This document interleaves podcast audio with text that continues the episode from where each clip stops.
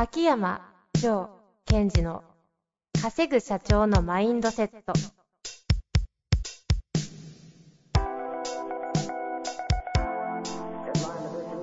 なぜ一流の経営者たちはぶつかる壁を次々と越えられるのか。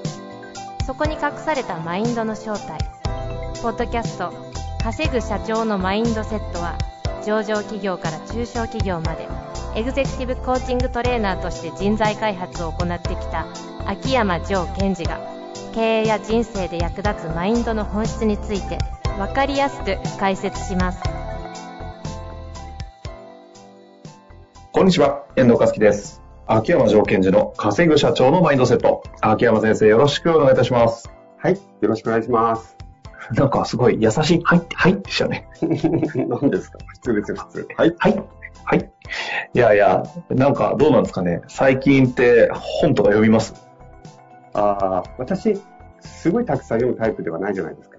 なんか同じハマった本を100回でも200回でも読んで誰もわからない世界に入るみたいな イメージはありますけど。すごいな顔と一緒で濃いわ。確かに濃いめですよね。まあ、探求側ですよね。まあでも、そういった意味では、まあ、たくさんじゃないけど、ポロポロ読んでますね。おなんかおすすめ本ありますか？おすすめ本ってほどじゃないけど、意外に面白かった本が、はい。家に転がってた本を読んだら、結構胸熱だったみたい。なんて本ですか？これね、ある晴れた夏の朝っていう小説？小説なんですけど、これがですね、えー中学校、え、課題図書、中学校の部みたいな。ああ、そういうことですか。そうです。多分、去年の夏に、あの、娘が、なんか、読書感想文の書くために買ってきたはいはいはいんですけども、その辺にポッと置いてあったんで、ちょっとこれ読んでみたら、おなんか、すげえみたいな。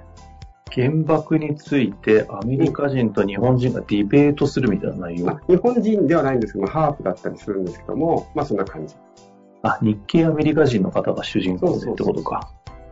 で、その中で。で、あ、こんなの中学生がいるんだ、みたいなところと、まあ私的には、その、出てくる人のマインドを感じながら読んじゃうので、マニアック。でもあれですね、これ、話しちゃうとじゃあネタバレはしちゃうから中身は言えないのかな？そうですね。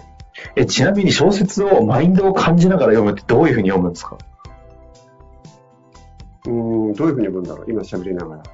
まあ、皆さんがやってることと一緒ですよ。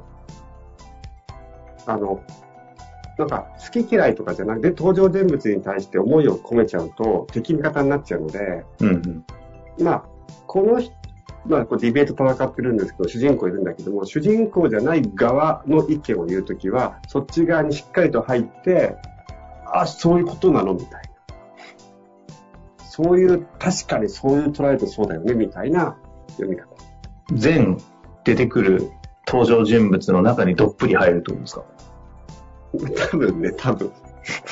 そんな深い意味はなさそうですね、今回に関しては。いや、いや、いやよく考えてみたら、そうやって本気読みませんかって、小説全部、全部の本？基本は。例えばなんだろう、古典的な本とかビジネス書とかも？ビジネス書は小説じゃないので、小説がってことですか？うん。ああ、小説はまあそうですよね。うん。キーグラムきなんか大きいったら大きいとか、ビヘだビヘみたいな感じで。ああ、いやでも確かに、秋山先生ってよくわかんない登場人物の、ふなんか、濃い話されますもんね。いたっけそんなやつみたいな。そこ入るのみたいなね。あるある。まあまあ、質問いきましょうか。例え？え？何、何、何譲れなくなってるんですかいやいや、キングダムで、はいはいかなり前の回だから少しネタバレになっちゃうけど、かなり昔でしょ、もう、王毅が亡くなっちゃう時の、死んじゃう時。ああ、15、6巻の、そうそう。で、その時に、あの、まだ、生きたい代で、えー、党、党っていう腹心に、あの、あなたこれこれこうだから、こういうこと頼みますよっていう時に、党がこうやって、あの、手をこうやってグッてやりながら、はいはいはい。ヒロインみたいにやるんだけど、実はここのところに爪がガーって入って、血が滲んでるんです。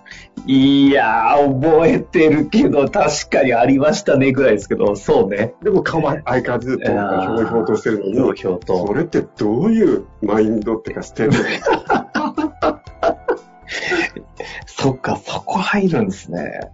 で、それをやっとくから、あの、前々回ぐらいに言ったモデリングって上手くなる。あーく訓練なんですね。訓練は、まあね、え、それ、でだから読むの遅いんですか？たまに止まるときあるよね。なんかずっと止まってるぞ、みたいなね。はい、入ってるんですね。入ってるよ。はあ、いやいや、感性がちょっと飛び抜けてますよね、やっぱり。まあ、というわけで、はい、えー切り替えて、言ってください。私はあの秋山先生にどっぷり入ると進まなくなっちゃうので、質問いきたいと思います。えー今日のご質問はですね、ちょっと質問だけですね、来ております。いきたいと思います。えー秋山先生のフィードバック。うん相手を支援するには自分が上の立場でないといけないという信念。この信念が自分の中にあると思います。どんな信念に書き換えればよいでしょうか？うん、うん、うん。あ、はい。これあれですね。なんかあの、インナーダイビングで、そうです今、ね。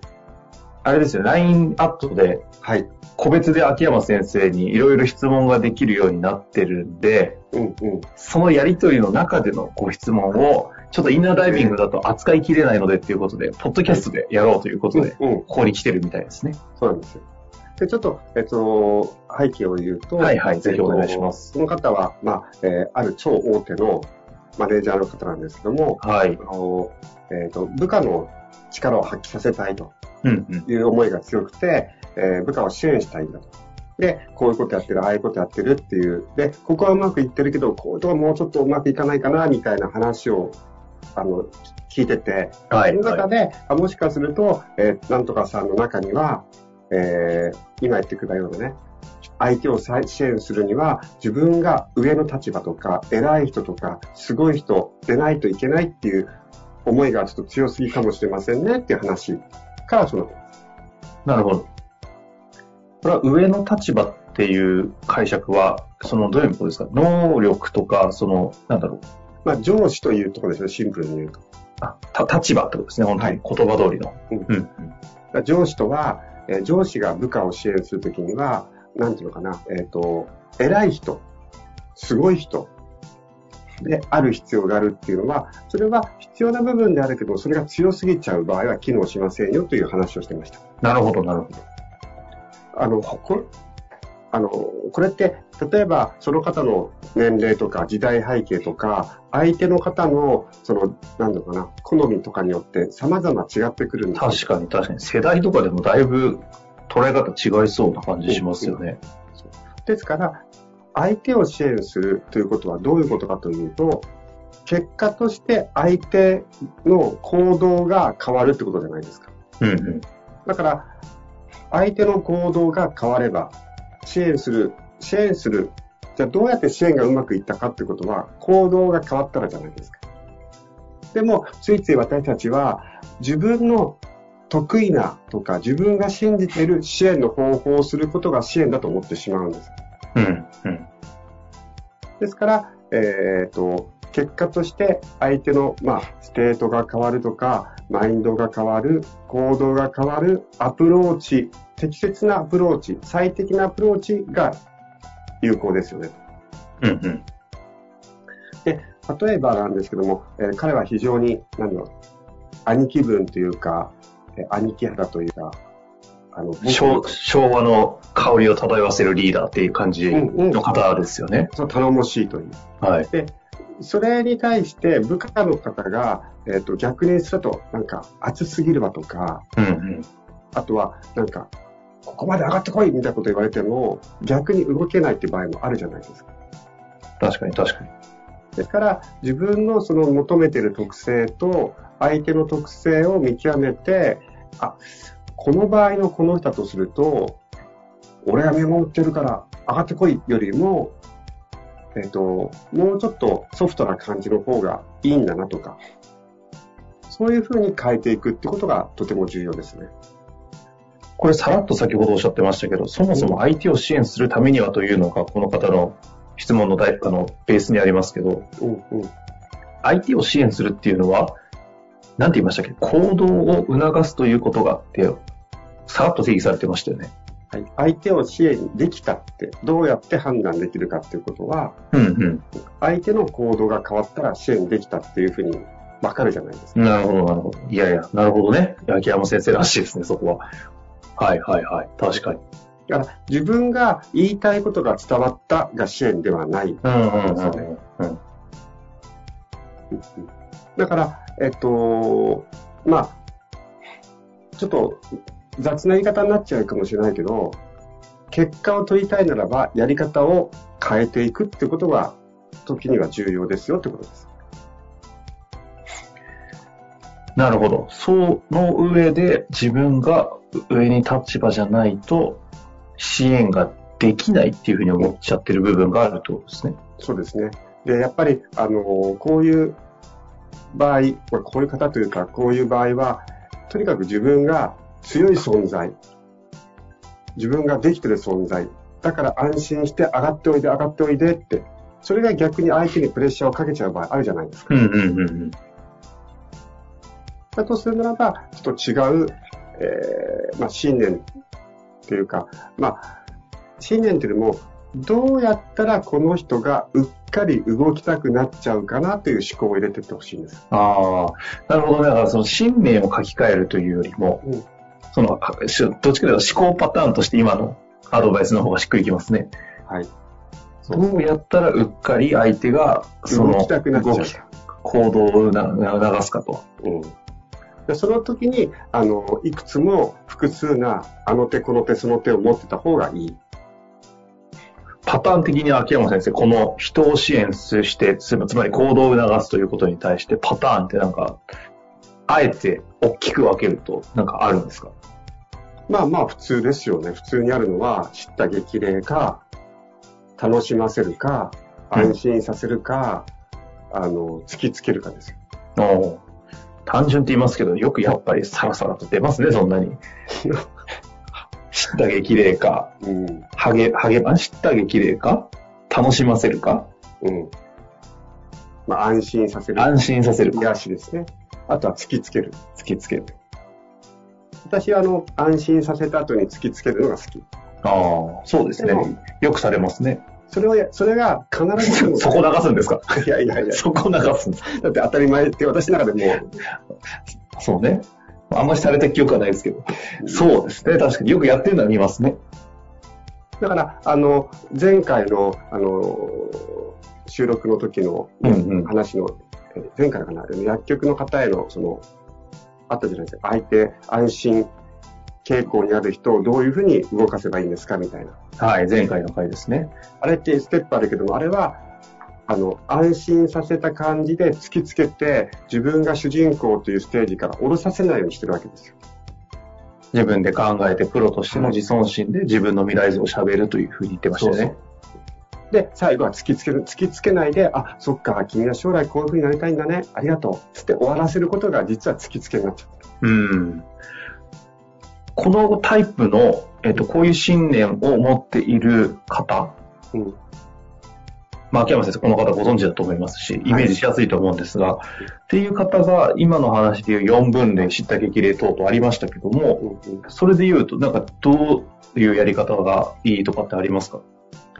あの、まあ、えっとね、まあ、彼の方、彼の方はよく、よ私もいろいろとあのお話しさせていただいてるんですけども、やっぱり、その4つのどれかの前にっていう話がまた戻ってきちゃうんですよ。はいはいはい。なんか、えっと、えーなんていうのかな。自分、言葉が難しいな。なんか違うニュアンスで伝わっちゃうので、えっと、非常に選ばなくちゃいけないんですが、えーどこかで俺どうよっていうのは出さないといけないと思っている。